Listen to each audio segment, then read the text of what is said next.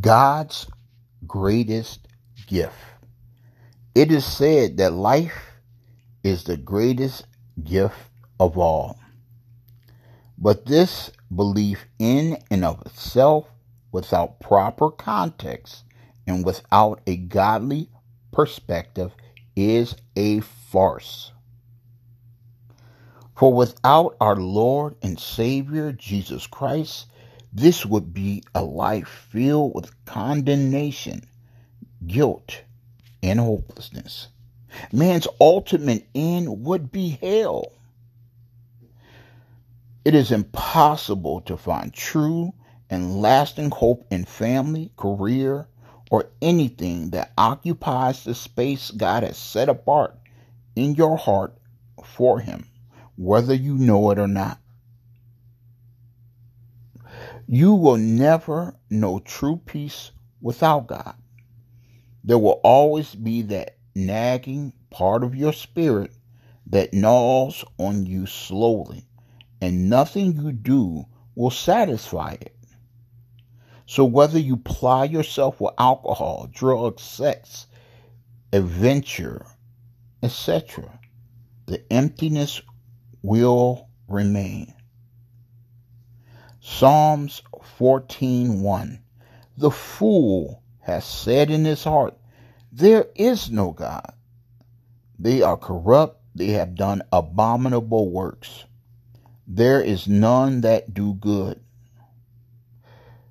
Furthermore, without Christ, there is no forgiveness of sins, no check on immorality, just the sinful man in a corruptible body devoid of God.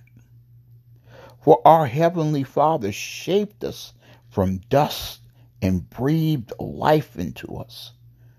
But most importantly, for those who love Him, He promises us forgiveness of sins, the gift of eternal life, and the resurrection of the body through our Lord and Savior Jesus Christ.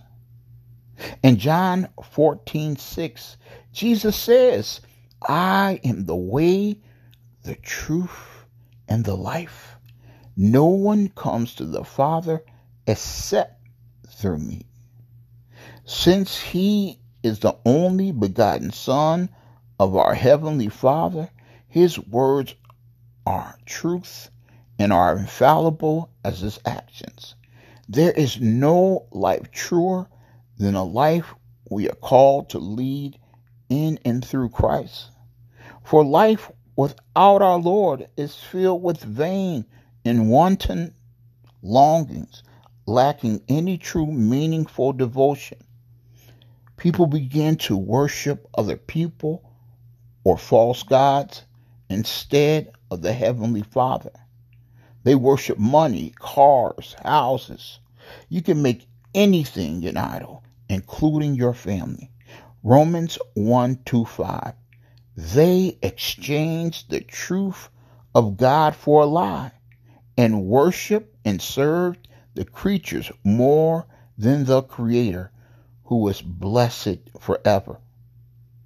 Let us then beseech God in the words of the psalmist Psalms 25, verses 4 and 5. Show me thy ways, O Lord. Teach me thy path. Lead me in thy truth, for thou art the God of my salvation. On thee do I wait all the day. You see, through the true and eternal understanding of God's greatest gift, we bind ourselves to Christ and become his true disciples putting to death the old man and being reborn in the spirit. Does this mean we will never falter or fall short? I think not. But what it does mean is that He is there to catch us when we fall, to pick us back up, and to gently guide us back into the flock. Like a shepherd does his precious wayward lamb.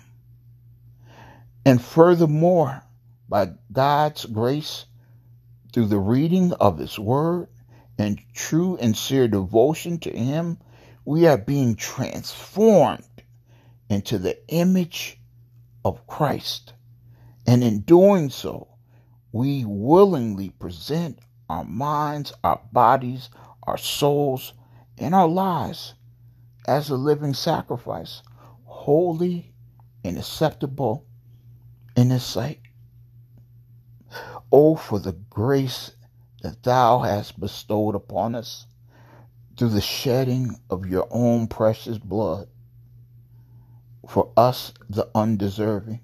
Keep us humble, penitent Christians until that magnificent day when we are translated into the greater presence of God. Amen. This is Adam Christian with Trusting God in the Dark Christian Podcast. Until we speak again, God bless you.